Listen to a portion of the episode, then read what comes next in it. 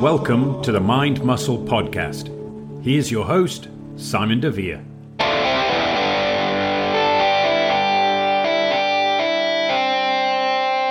And welcome back to Mind Muscle, the place we study the history, science, and philosophy behind everything in health and fitness. Today, I'm Simon Devere, and there is nothing new except all that has been forgotten. All right. So I'm going to be coming in a little bit hot today. Uh, read an article that, quite frankly, pissed me off. Uh, so anyway, I wanted to break down exactly why, and, then when I get done with that, I, I think that's going to lead us into a uh, useful discussion. We, we're going to talk about the top ten strength training lies that uh, I, I, see constantly. That this article that we're going to talk about was a uh, great demonstration of many of them. But uh, yeah, that that is what I kind of want to cover today. And then one other sort of pragmatic, positive takeaway I hope that we will have by the time we uh, finish up today is that I want to talk about how you can actually choose a strength training modality with uh, critical thinking instead of um, dogmatic adherence to trend pieces. Um, but anyway, guys, I actually got another thing I wanted to share with you before we get into the uh, the main topic of the day. But I had an interesting night. I was uh, on the couch watching TV with my wife, and then Amazon showed up, which is not weird, really normal at my house. But um, my wife grabbed the package and was like, "Oh, you you got a package," and that that is weird because I don't really buy much stuff, and I, I, usually remember when I do. So I, I was not expecting anything, and package comes, but sure enough, it's got my name on it. So I open this up, and then um, you know, more surprise, I not only do I not remember buying this, but it's actually a, a stuffed animal from my daughter's favorite movie right now, which I'll throw me and my wife under the bus. You guys can all judge our horrible parenting. Her favorite movie right now is Five Nights at Freddy's, which is a uh, horror movie that, from what I understand, they kind of missed their target demo when they made this movie. I think they thought it was going to be like young adults that were interested, but kids really liked the animatronic and uh, yeah, they just they did a really big billboard campaign around Los Angeles. So when, when they were promoting the film at the Grove, you know, popular uh, mall here with a movie theater and a whole bunch of other stuff, but my daughter was literally posing for pictures and, and making me take pictures of her with every poster. So I, I, did not choose for her to be interested in this film at all, but it, it was out there, and my daughter decided she really liked the animals. So anyway, we we did actually buy my daughter a couple of the stuffed animals for Christmas. And, and anyway, this, this was for my wife, but I guess they they got the merch after the movie because they didn't realize that it was going to be a hit with kids. So the stuffed animals came out after the movie. Anyway, my daughter's seeing it at the mall. She's seeing this, you know, at school off the other kids. She decides she's really into Five Nights at Freddy's. And um, so yeah, it's actually Freddy, like the the little stuffed Freddy.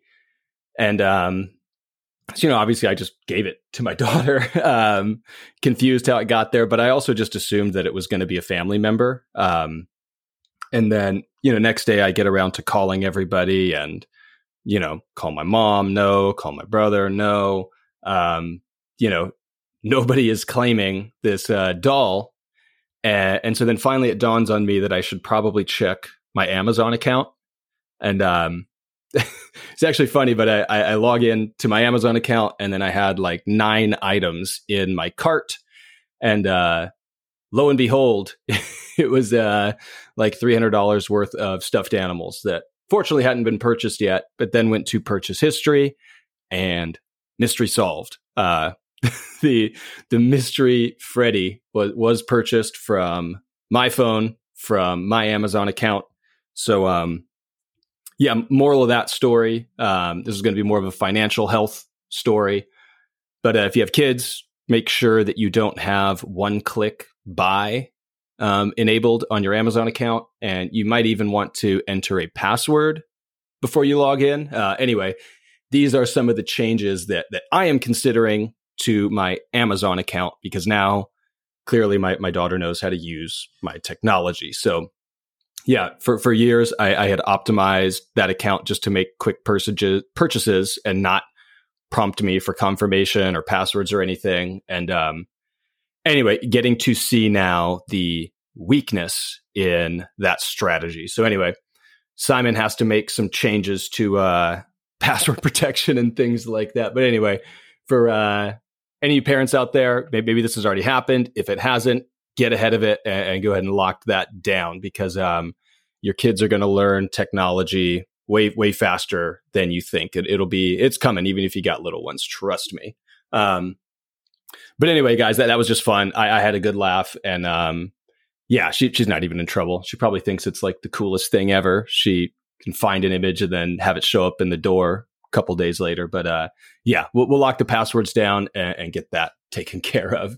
But uh, yeah, so the the article though that I, I really wanted to start in on first, and then this is going to be one great fuel for me to rip apart a lot of you know common techniques that people use in the fitness space, but but also I, I think it's just going to lead us into a discussion on talking about the the most common strength training lies, fallacies, wh- whatever you want to call them. But um, so yeah, the, the focus of the article that I read this this was called Pilates versus strength training, and um, also, and I just want to be clear even where I saw this. Um, talk a lot about information health, and, and it isn't often that I am going to get fed articles that I'm not actively seeking. The one place that I have left, because I don't use Twitter, I don't use Facebook, um, any places like that, so I'm not getting sent articles from there.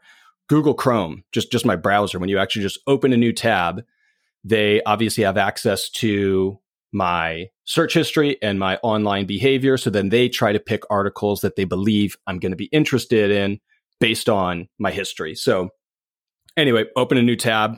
This was the first article I saw. I try to avoid reading those things as a general rule, but I hated the headline so much, Pilates being better than strength training, that, that I had to read it. And then when I was reading it, it was actually what's impressive about it is it, it is such a terrible piece of writing that it actually can be informative in in a negative sense. So I actually did jot down some of the the worst quotes, which admittedly is going to be almost the entire article. Um, but again, I'm not even going to mention the person's name or the publication because that's pointless and it would only drive them traffic they don't deserve. Um, we can pretty much run down all of the errors in this style of thinking. And then if you read any other health and fitness articles later today, you're probably going to see these same techniques employed um, towards a, a different product or core interest, if you will. So, anyway, just absolutely terrible article. So, I don't know. Here, let's start there. Pilates versus strength training. That right there, stupid framing right out of the gate. Um, you know, th- this would be like if we were in geometry class and we wanted to have like a very serious debate where people got, you know, their feelings all tied up uh, in it and their identities tied up in it about whether squares, rectangles, diamonds, trapezoids, or parallelograms are are better than the other. Um, most people who you know learned about quadrilaterals would understand quickly they're all quadrilaterals, and so similarly strength training versus Pilates, this is what I would call a false binary dichotomy. Pilates is strength training. Like if we have this idea of strength training within that is this subset called Pilates. So Pilates versus strength training right off the bat, uh, fallacious binary dichotomy. Um, and again, these are useful in writing because it allows us to create an in group, an out group. Um, there's an obvious exclusion of the middle of everybody who doesn't fit in, but those people aren't talked about or thought about in the false binary dichotomy. So it allows us to make a bunch of straw man arguments that, though they are not strong, can, can appear so because we rigged up the whole game to to make it look like we're saying something when when in reality we we haven't really gotten much done anyway. But anyway, first off, Pilates is strength training. Um, writing an entire article about Pilates versus strength training. Vast misunderstanding of obviously what strength training and therefore what Pilates is as well. So that that's not a distinction that I would make. Um, tension is tension, my friends. We'll, we'll dive into that later, but whether you are creating tension with your body weight, um, with a resistance band, with a kettlebell, with a Pilates reformer, that's all strength training. If, if you are creating that tension and moving through it, um, that's strength training. That doesn't matter what your gym calls it or what they're trying to market in there. Um, so yeah, then, you know, kind of diving further down, and, and this again, this line emblematic of trend pieces, but we got in 2024, traditional weightlifting is losing steam, while stylish strength training methods like Pilates and calisthenics are heating up. And actually, they, they actually deviated from their script. I didn't notice this when I jotted it down, but they they at least technically said it correctly there. Strength training methods like Pilates. So, um, actually, I, I got to correct myself. We just found one true statement in the article, so I, I think I misframed that um, early on. But um, yes, like they accidentally stated there, um, yeah, Pilates is a form of strength training. Writing an entire article of one versus the other then is kind of silly.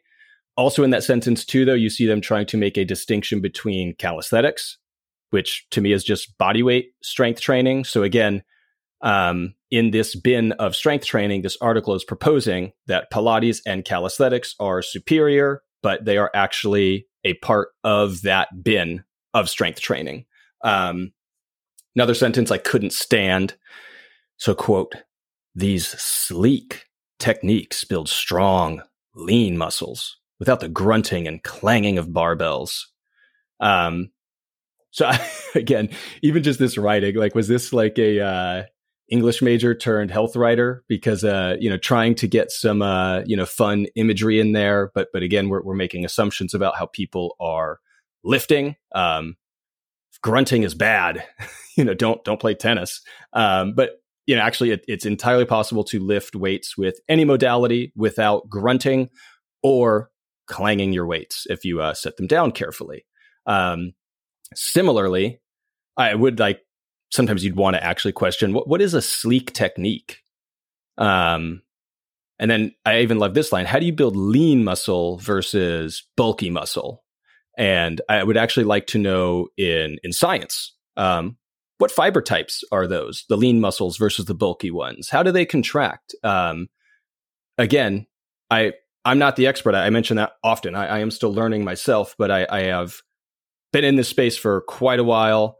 I have no idea what sleek lean muscles are. This this hasn't actually shown up in any of the scientific literature I've looked at. So again, possibly a study here in 2024 describing sleek lean muscles. I'm unaware.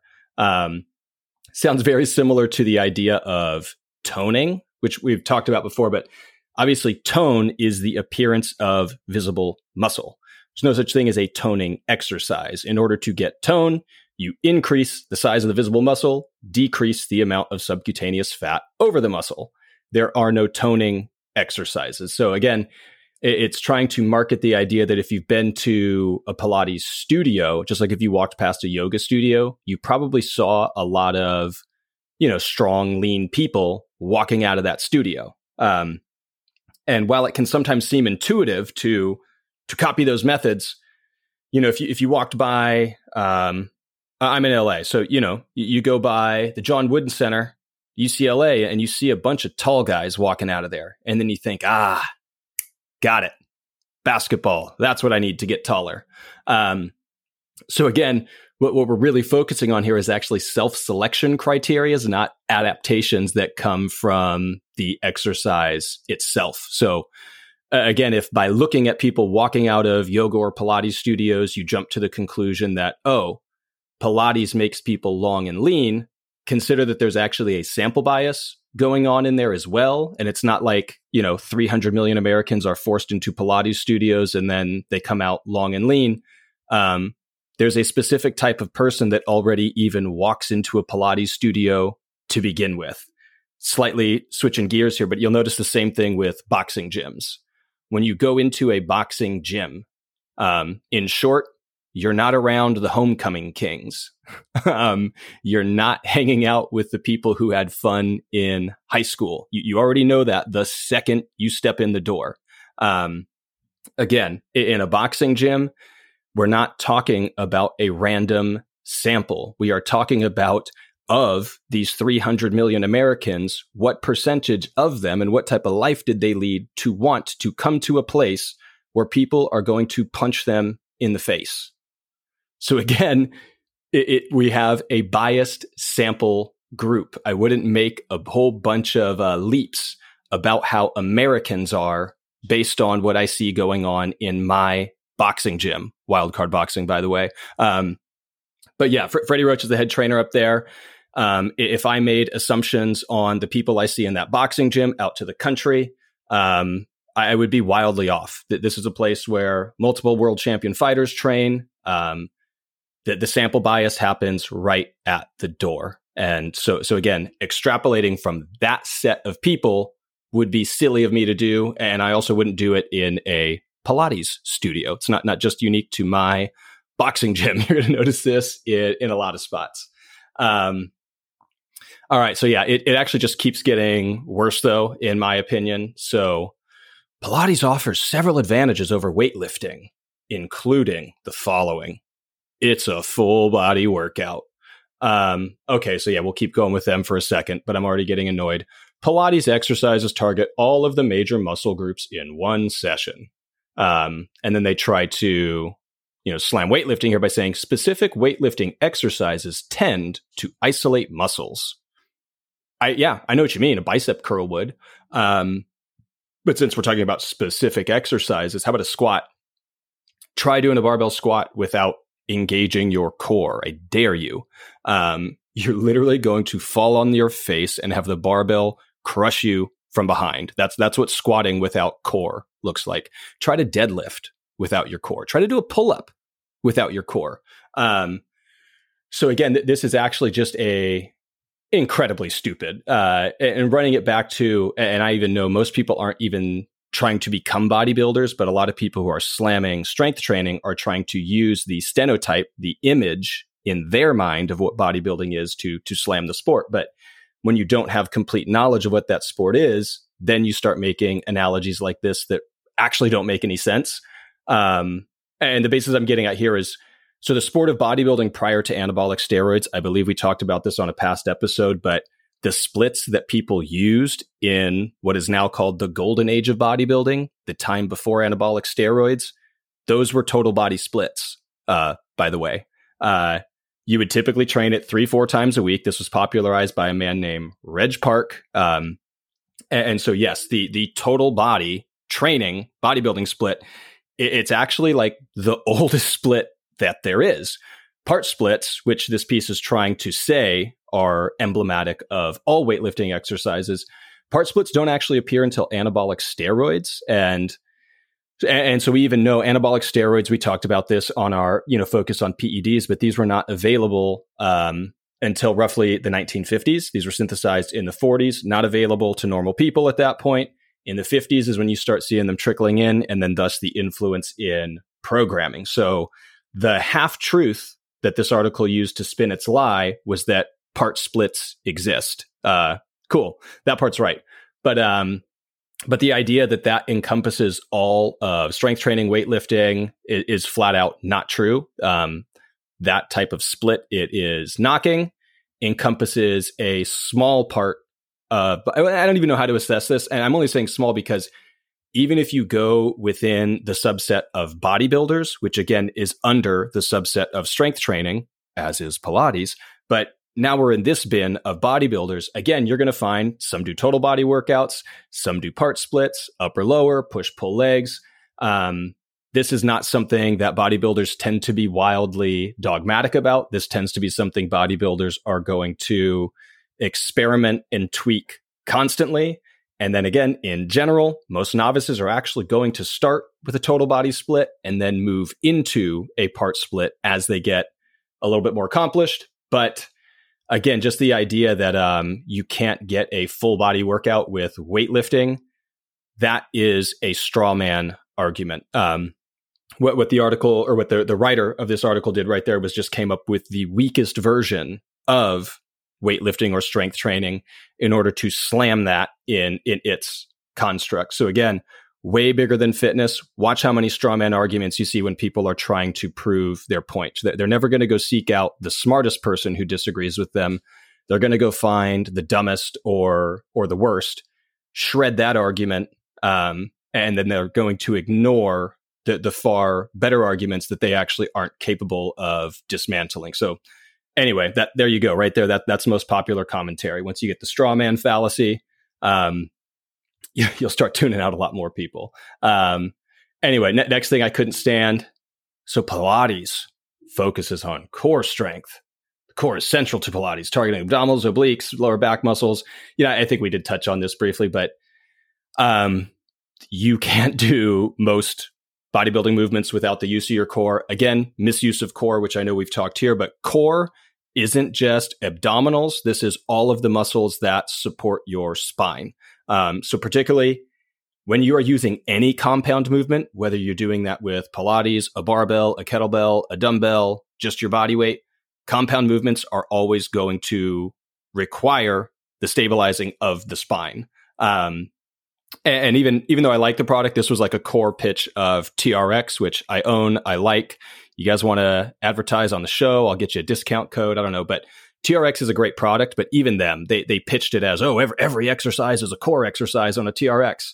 Um, and again, nice marketing because people like that, but it's again also true of every other strength training modality. I, I, don't know how you would achieve most lifts without the use of your core, and almost every single lift with an external load is going to require the stabilizing of the spine. Um, so I guess half truth, yes, Pilates focuses on core. Um, good news though, so does everything else. So, you know, don't worry that that's not the only way to strength train and work your abs. Sidebar that I do want to add here though is this is almost pushing this idea that you can you know, do all of your ab work with just compound movements. This was something that I used to believe. I wasn't doing this with Pilates, but there were a few years where I thought, oh, I don't need to do ab work. I squat, I deadlift, all those, you know, exercises I challenged you to try to do without your abs. Um, and from the standpoint of having a strong functional core, yes. Um, but in truth, you're really going to find that most of the people who have visible abs actually do some form of direct ab training there is a very spirited debate around whether one should include it or not. But I'm just being honest. You're not going to find many people with visible abs who say no direct ab training is necessary. Um, not trying to slander them, but you're mostly going to see that argument being made from people who do not have uh, six pack abs. So again, I don't care. Some people's goal is to have it, some people isn't. If your goal is, you should probably do some direct ab training. I wouldn't listen to this idea that you can accomplish it all with compound movements. If your goals instead are more health and function, then then don't worry about it. Um, but this idea that you can do all of your core training using compound movements, whether they are in Pilates, bodybuilding, whatever, I get why people say it and the context that can be valid in. That's not something I do myself. But again, that has more to do with my personal goals than like yeah you, you can have a sufficiently strong core doing just compound movements. Um, you're going to have a much better chance of visible abs if you do some direct ab training. So yeah to this point that pilates is this modality it's the only one that focuses on abs.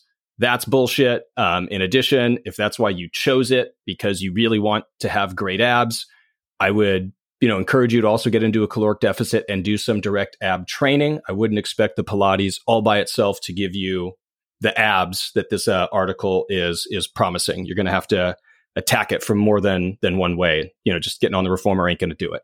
Um, all right, another, another stupid one from it. So Pilates improves flexibility. You know, it's the it's the fluid movements of Pilates that promote mobility and range of motion. Um, weightlifting shortens the muscles. Bullshit. Not true. Um, like, what the fuck is an eccentric?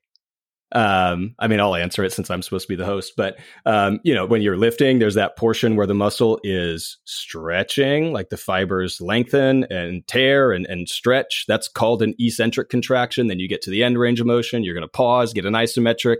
And then there is a shortening cycle, half truth, or I guess third truth in this sense, 33.3% right. Um, but uh, yeah, it, shortens on the concentric, but the idea that uh, weightlifting shortens the muscle is, well, in short, bullshit.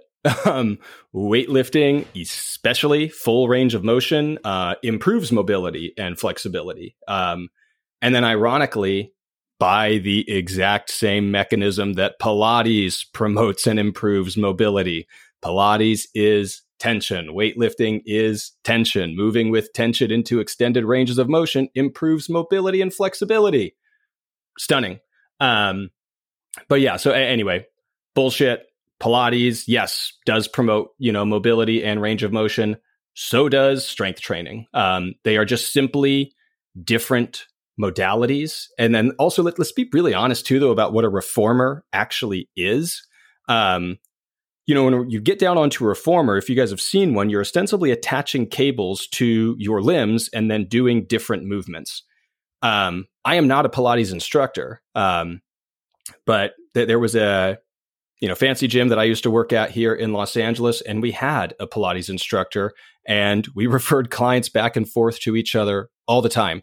I literally can't count how many hours of reformer sessions I have seen, and the vast majority of the exercises you are going to do on a Pilates reformer, you could also do on a cable machine. Um, what I will say, particularly this trainer I knew, she was great and she ran her clients through really good stuff. So I always thought that her sessions had value. But again, the value in the session was her, not the reformer. If, if you took her out of the gym and you just let people walk in there and use her reformer, nothing would have happened for her clients. Um, and so again, don't get tripped up on the modality. If um, I don't have her here to vouch this, but but I would be willing to argue that if if she went into a gym and they hadn't sourced up a Pilates reformer, uh, but all they had was a cable stack, she could take every client that she normally works with, lay them on the ground next to the cables, and do every single exercise she's used to doing on the reformer. Um, might have to add in a couple other things like some slide pads, um, furniture sliders, stuff like that. But again, there is nothing um, that a good Pilates instructor would be tied to the reformer. They, they could actually get completely off of that modality, use a cable stack and, and some furniture sliders, and do the whole damn thing. Um, so, yeah. Anyway, this was all just stemming from flexibility all strength training improves flexibility. That that's just a fact. Um, it doesn't matter which modality you are using. Um, you know, ne- next argument they made couldn't stand. So Pilates prevents injuries and and emphasizes alignment and posture to protect joints, while of course weightlifting destroys them and breaks you.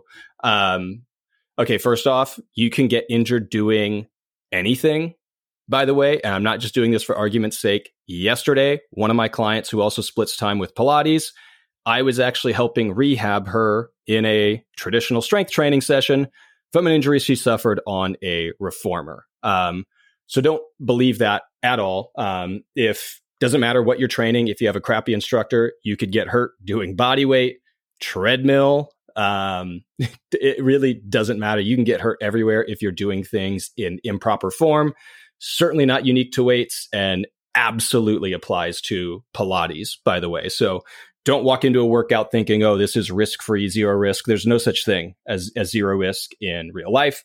But as we've talked about here, I don't want to monger in, you know, creating fear because it's stupid. Um, the, the chance that you are going to get seriously injured in your workouts is incredibly low, as, as we talked about again in the past. Studies show that all forms of exercise carry risk, and those risks are so exceedingly low to come nowhere near the benefits. This really isn't worth thinking about. If you are concerned, just make sure you're training with good people. Um, uh, go, go, learn from from responsible people. That can be a trainer, that can be a friend, um, but it's it's nowhere near a, as hard as it's being made out to be. So don't don't sweat it. That this one doesn't require much thought. Um, Oh, and here we go. Another bonus for Pilates. Pilates, you only need a mat. Um, okay, same with bodyweight strength training, but they go on to say weights necessitate buying plates, bars, machines, and having more or access to a gym membership. Um, okay, yeah, so not true. Only if you can make a distinction and delineation between bodyweight strength training and strength training. Um, but again, they're they're all in the same umbrella, if you will. So that's not a distinction I would make. Um, but yeah, fair point. You, you, can do mat Pilates. You you can also do body weight strength training. Um, so I'm not sure why that is a point in here. Um, okay, then they Pilates offers mental benefits. Maybe this is the one that pissed me off the most. The concentration required boosts mind body awareness and mental clarity. Weightlifting is mindless. Okay, again, um, just bullshit. And then this is funny because there is a term, mind muscle connection. And this didn't come from Pilates folks. Actually, this came from the bodybuilders. Um, and you know, Arnold specifically talked about when you're chasing a pump and and how you do that. And it is, of course, focusing your mind on the muscle you are training, becoming very aware of those three distinct contractions I was talking about. And while you're on that concentric, envisioning squeezing it. So again, when Arnold even describes to you how to do a bicep curl and you realize how Arnold does a bicep curl versus how other people do bicep curls, one, you might pick up why Arnold's biceps looked a little better than the average gym goers. And two, you're going to pick up that, oh, there's actually quite a lot of mental discipline required to lift like Arnold. You have to focus on the tempo. You have to focus on the muscle you're training. Um, so again, th- this one I just found frankly laughable because the whole idea of connecting your mind to your muscle, this again, even though nobody, you know, wants to give them any credit, this is a bodybuilding concept, friends. Um, that is where this comes from. Um, similarly stupid though, because you know, skipping over bodybuilding, weightlifting has been shown in scientific studies to reduce anxiety, reduce depression, improve self-esteem, confidence, relieve stress, improve cognitive function, improve your sleep, increase your mindfulness, even though she says it's mindless. Um, and again, Pilates is strength training. So the way it gets you those mental benefits is the same way you could do it on any other modality, whether it was a TRX, a resistance band, a dumbbell. It doesn't matter. All forms of strength training are getting these mental benefits, not only Pilates.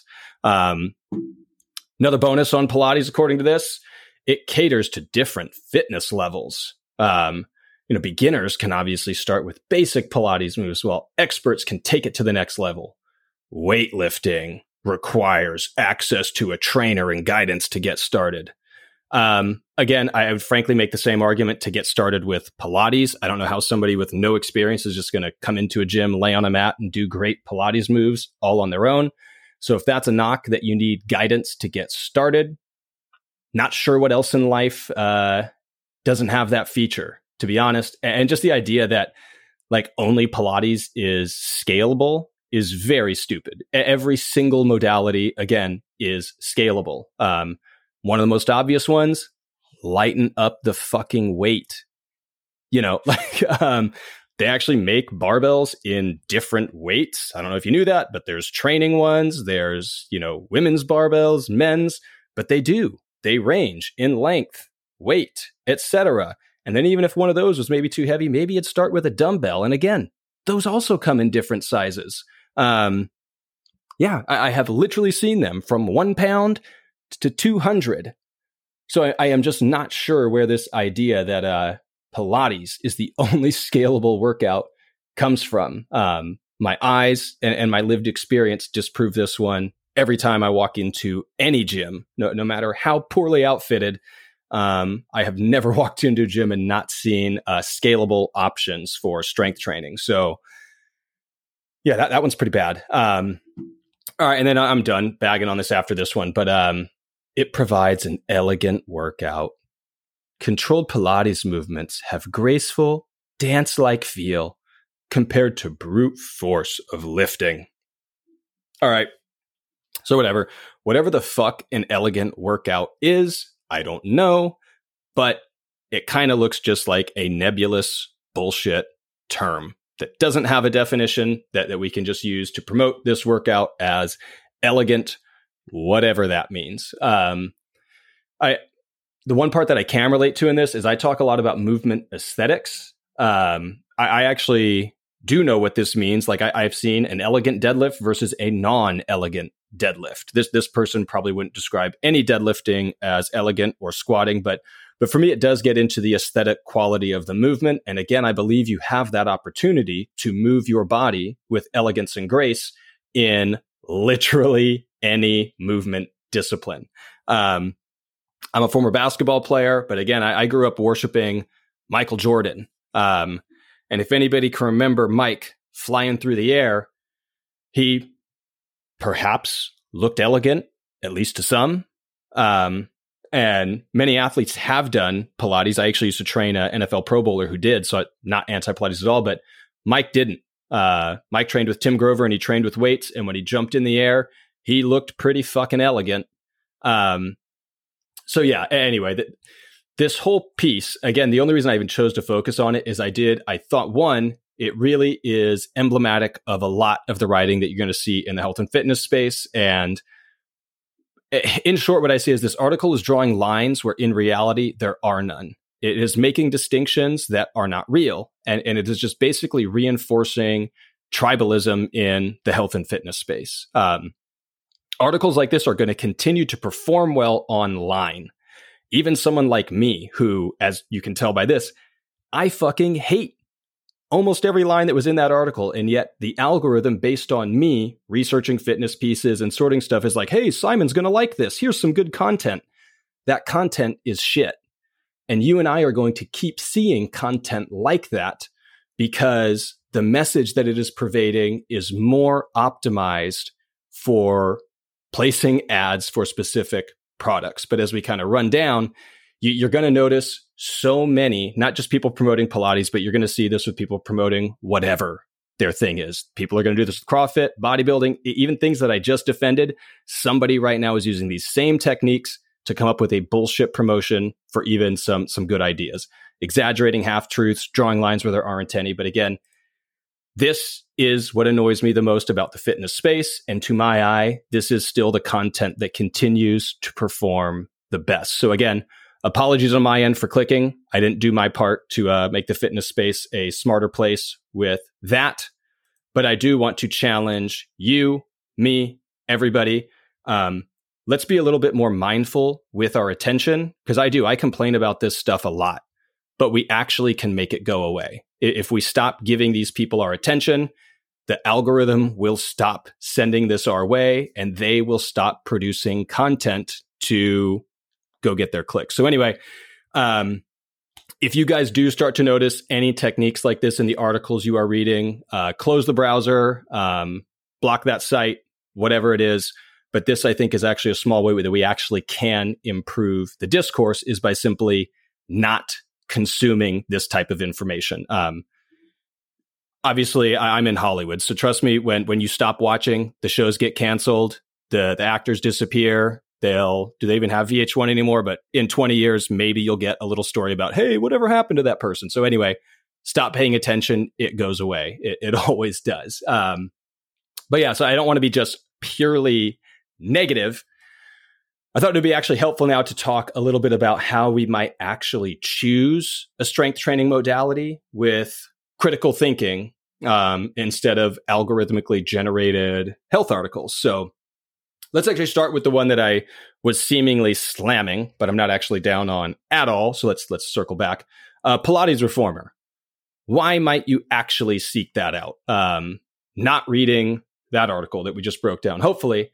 Um, but no, some of the pros of you know Pilates reformer would be that again we can work in ranges of motion that are going to be challenging to substitute on other modalities. Um, you know, I, I, argued earlier that we probably could come up with a lot of stuff on a cable machine, but again, Pilates Reformer is a great place to work on a number uh, of core strengthening exercises, flexibility, and balance exercises. No bullshit there. That's all true. Um, it's just not the only place you can do it. it it's one. Um, another benefit I would say is, is Pilates is going to be a low impact form of working out. I do find that this is suitable for not only rehabilitation, that's where a lot of people are going to get into it. But again, some of my experience with this is actually dealing with some relatively high level athletes, and we were in the off season at that point. So I do think that these can be re- really useful for low impact strength training, quite frankly, um, rehabilitative or even just um, an athlete in the off season isn't exactly like strictly rehabilitative, but uh, you really don't want them getting hurt in workouts or, or ruining anything, um, especially if they have a big contract. So that that is a, a, good place you can feel good about putting an athlete in the off season. Um, some of the drawbacks, to be honest, um, if you are focused on building muscle mass, this isn't going to be your first choice. Not the best place to scale up a load. Um, and then, you know, ironically, because this was in the article as a slam, but to me, Pilates really does require specialized equipment and a good instructor. Um, there are many good ones out there, but there also are many bad instructors. Uh, so again, I would actually seek out referrals from people that you know or people that you trust because this is it's like yoga instructors. If you got a good one, there's some of the best, but this was too popular and there's a whole bunch of people that I don't know, stayed at a Holiday Inn Express and and started teaching. So you you are going to need good equipment and, and a good instructor. Um, that's that's just par for the course if you want to do uh, Pilates work on a reformer, as far as I'm concerned. Uh, bodyweight exercise. This is going to be the one that I think is just the most accessible for everybody. So obviously that's a pro, highly accessible, absolutely no equipment required. Um, you can improve your body control, your functional strength, your hypertrophy, your relative strength. Um, there, some of the limitations, I guess, would just get down to when you are lacking an external load. Obviously, we're going to be limited in maximal strength hypertrophy, and power development. If you had access to external loads, you could generate more of those things. Um, progressions with body weight strength training are not going to be as straightforward as with um, external loads. Again, progressive overload, way, way easier to manage, program, coordinate with external loads than with relative strength exercises. And then the rules for progression are going to be slightly different. Most of the rules that we talk about really kind of stick with the external loads. Um, because again, we, we just have a lot more ability to, to measure and understand exactly what we're doing with an external load than with body weight exercises, limb lengths, body weights. There's a lot of other variables that are going to come in and make certain strength training goals a little bit more challenging. But bodyweight exercise is is great. Slight limitation with your strength and hypertrophy development. Um, you know, another one you're going to see a lot of resistance bands. Um, these are great. I, I, keep them in my gym bag. Portable, light, versatile. Uh, I guess good, you know, good at all fitness levels. Use them a lot in rehab, but then you even use them on the high end of the athletic spectrum, combining them with weights, quite frankly, to make it progressive. Um, a resistance band in general is what we call a progressive resistance. So obviously, as you extend a resistance band, it's going to provide more tension than when it's not stretched. Um, that feature gives us some added value with strength and power development, particularly when you combine them with a dumbbell, a kettlebell, or a barbell, all of which I have done, by the way. Um, but uh, resistance bands on their own can still be used for power development. But typically, you're working with such low loads. If you aren't adding a resistance in, that um, they're they're not really going to be power development if you don't have the the combination of an external load with a band resisting on it. Um, but anyway, the, the the fact that the band provides you a progressive resistance can alter the strength curve. Kind of nerdy, but um, can alter the strength curve and actually set it up to be more appropriate for developing power. Um, but a lot of what I actually use bands for in my training is going to be some corrective exercise, uh, things like that. But these these are great workhorses. I could never get through a training day without numerous bands and things like that. Um, kettlebells, pros, great for functional strength. Um, these got really popular. You know, obviously Pavel Tsatsouline was the influencer, if you will, who brought it from Russia over here we should actually probably talk about this in the future because I've gotten some more information on the the origins of the kettlebell. So, so like a lot of things, the, the origin story has a lot of exaggerations, people claiming things that aren't theirs. Um, we may need to revisit that. Uh, but anyway, in short, though, kettlebells great for functional strength. You're going to notice a lot of combat athletes, soldiers, etc. Love the kettlebell. Kettlebells are a great way to train strength, your cardio all at once, good for grip strength, coordination. Um, I guess we could put this in the cons, but they do require a fair amount of skill to do correctly. Um, I don't know if I've ever seen a good kettlebell done, good kettlebell swing rather, performed on Instagram. By the way, most people on Instagram doing their kettlebell swing do like a combination of a squat and a front raise. Um, good kettlebell swings are going to be a hip hinging movement. Yeah, we, we need to do a whole thing on kettlebells. I'm not going to do that today. Um, but yeah, it does quote require a little bit of skill to learn correctly. It's a relatively high learning curve, not as high as the Olympic lifts with a barbell, but for me, it's like one notch down on that continuum in terms of skill. Um, not going to start everybody here. Some people may never get there. Um, because again, it, it does require a decent amount of skill, has a relatively high learning curve. Um, love them, but not something I'm going to push everybody into. Um, cables. So cable machines, what I like about them, they provide constant tension throughout the entire range of motion in an exercise. Um, believe it or not, this doesn't always happen with other forms of resistance. If we're relying on gravity pulling on an external load, depending on, you know, where you are, there are going to be certain parts of the range of motion where you're not getting any tension. Um, first exercise that comes to mind. So now imagine that you were trying to do a dumbbell chest fly. You're on a bench, you got two dumbbells, and you make a nice wide arc as you extend those arms out. But if you think about it, gravity is pulling straight down. So draw a straight line from your dumbbells. The the pectoral is obviously now going to be um, laying flat. So it's going to be in tension when your arms are spread wide, like you're getting that bear hug. But now think as you raise those arms up, the higher you get, the less tension from gravity pulling the dumbbell down lands in your pectoral. That's the reason you're doing a chest fly is to train the pectoral. But at the top part of the range of motion, there is no load being transferred into your pectorals. So again, back to what, what's cool with cables, cables, you don't have that problem. The resistance is coming from the cable stack, not from the vector of gravity pulling on the load. It's coming from the vector of where you are positioned in orientation to the cable. So same exercise. This is why a cable chest fly is far superior to a dumbbell chest fly, particularly when you get to the top of the range of motion. Your pec is still going to be engaged from the top all the way out to the stretch and back. So, again, big pro for cables is that you're going to be getting constant tension throughout the exercise. This is going to be great for enhancing, uh, targeting a specific muscle or engagement from a specific spot.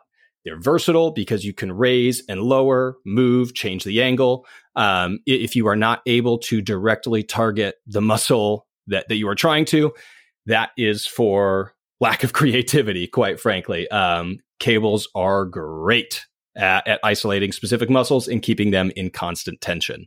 Um, for maximal strength, generally, again, less effective than free weights. Um, if you're generally concerned with maximal strength, you really should be doing the free weights.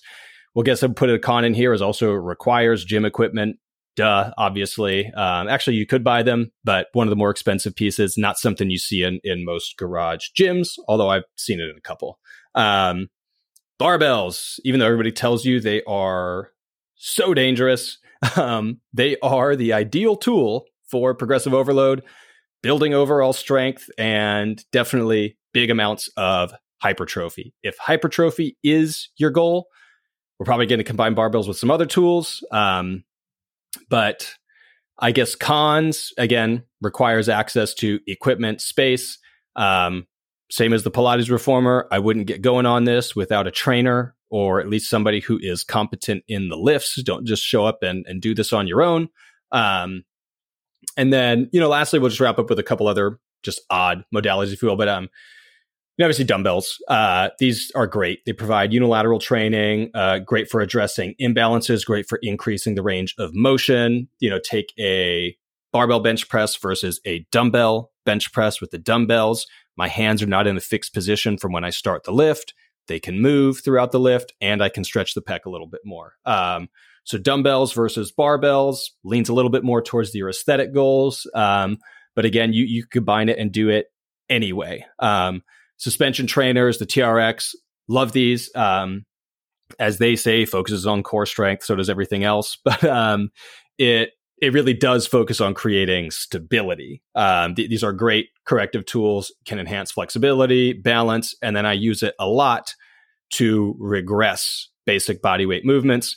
If I have, say, an older adult who's still having trouble squatting, I can have them hold the TRX handle so they can descend a little bit deeper than they would working with their body weight. Um, last bin, we'll talk about like sandbags, odd objects. Um, unstable loads are cool um, because you know they, they force you to do a little bit more stabilizing, or as the the market wants to hear, core engagement.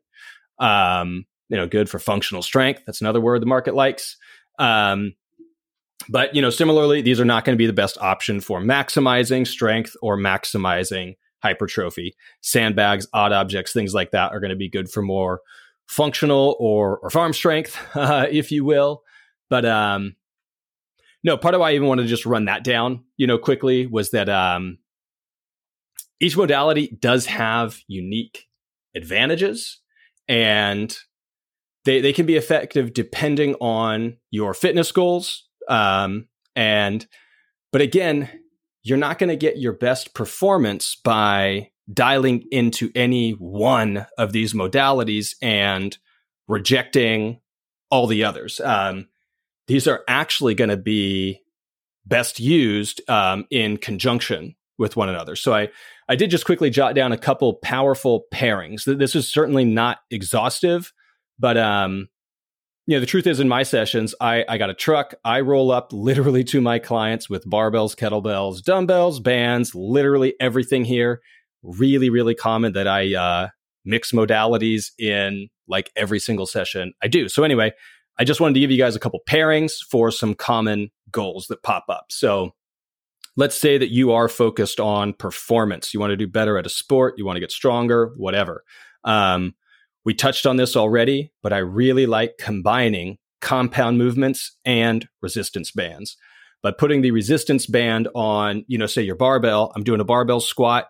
A lot of times, what I'll do here is in my cage, I'm going to attach a band low to the cage, wrap it to the barbell. So when I lower down into the squat, it's providing me at the bottom a low amount of tension from the band. But now as I come up, the explosive portion of the lift is that concentric. That is when my muscle fiber is shortening um, as I am standing up.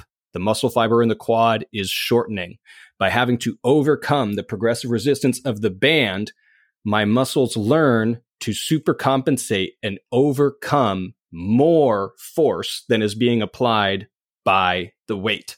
Um, so again, this is going to work with any compound lift and a band. As you get closer to locking out that lift, the band is going to apply more tension. Awesome way to increase your power, improve your sport performance. Um, let's say that you don't care about performance. You are more concerned with aesthetics. You, you got a beach trip, you go into a wedding, whatever it may be. Um, here, we're going to like more that combination of compound movements, cables, and dumbbells. Um, and then, frankly, the compound movements might actually be dumbbells rather than barbells if your goal was, again, purely aesthetics. Um, with a barbell, we're stuck with certain joint positions, grips, etc., that might not be ideal for developing the hypertrophy or muscle gains that you're seeking. Um, so, yeah, aesthetics, we're probably mixing. We're probably mixing strength training modalities. We want big compound movements. We're either going to be doing them with barbells or dumbbells. And then it's going to be nice to actually add in some cables and things like that to focus and isolate on specific muscles that need work. Um, let's say you're coming up more with a, a, functional split, if you will. You care about uh, performing well, being healthy, all those things. This is kind of the the GPP, general physical preparedness path, and and we're probably doing barbells, kettlebells, sandbags, odd objects, everything.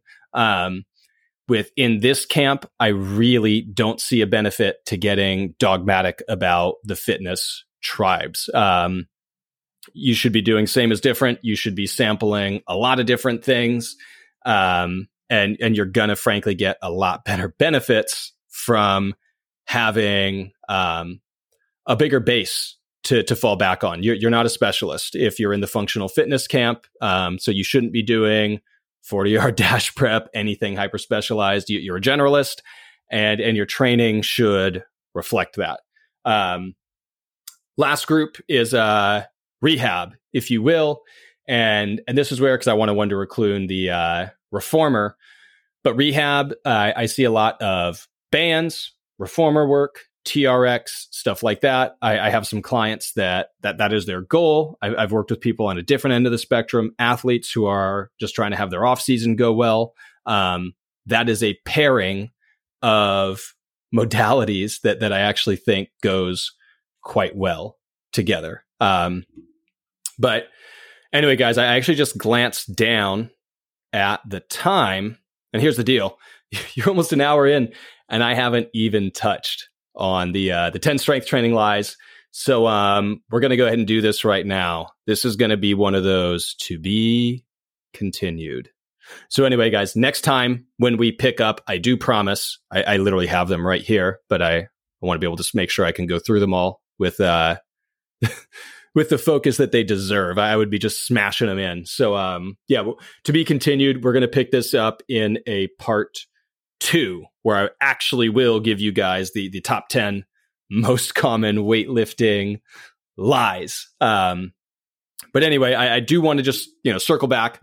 Let's sum up what we did get to discuss today, and, and as we wrap it up, I do want to reflect on the importance of understanding um, these the issue of tribalism, if you will, in, strength training. Um, and the reason that I wanted to break down this article, I didn't mention the name, I didn't mention the publication. It's not to slam anybody, it's not to make myself superior to them.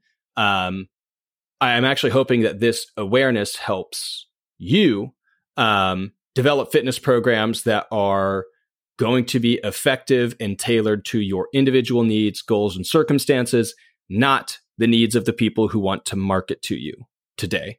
Um, when you see these fallacies, name them, engage with them, it's going to help you steer clear of all of these one size fits all approaches. Fitness, we say all the time, is a personal journey. What works for one person may not work for another. Um, I'm trying to speed up your learning curve by teaching you my mistakes, the things I've done well, what's going on with my clients, etc. But understanding all this is going to allow us all to be less dogmatic in our approaches to health and fitness, more open to exploring different modalities, different ideas, whether it's barbells, kettlebells, bodyweight exercises, Pilates reformers. They all have benefits. They're all great. Uh, tension is tension, movement is movement.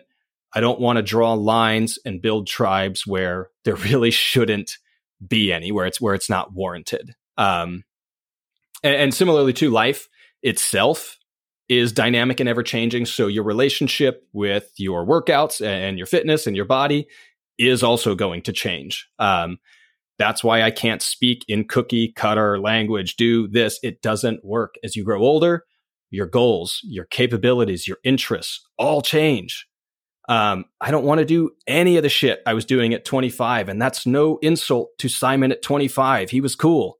Not that guy anymore. Um, but the strength training approach that works for you now might not be the one that you're doing in the future. And just simply being aware of the different training methods and their advantages and drawbacks, whatever it may be, is just going to allow you to make better choices about your regimen. That's it. Um, staying flexible and responsive to your body's changing needs is going to require you over time to use different modalities. Um, these dogmatic beliefs are really not going to help.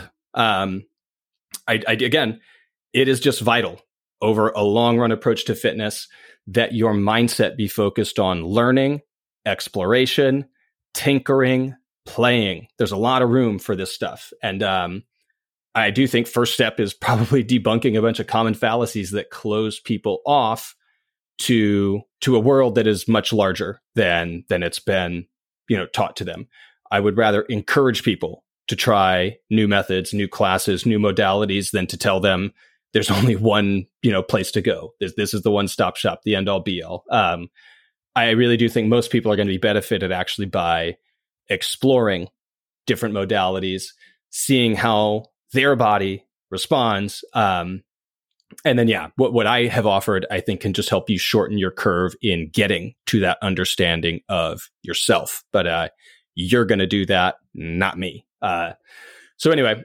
in, in conclusion, I guess I would just say that understanding the, the fallacies around strength training are going to empower you with knowledge, uh, quite frankly.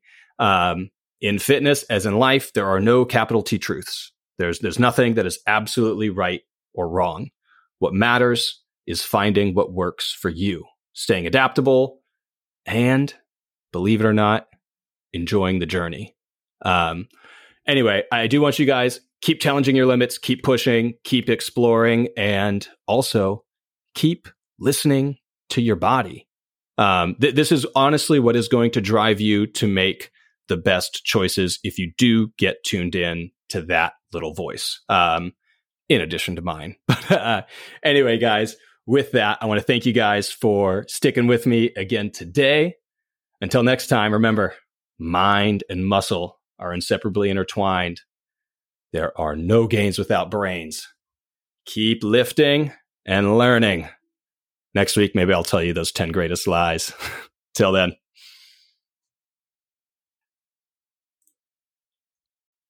Mind Muscle has been brought to you by The Antagonist. Visit us at antagonistblog.com.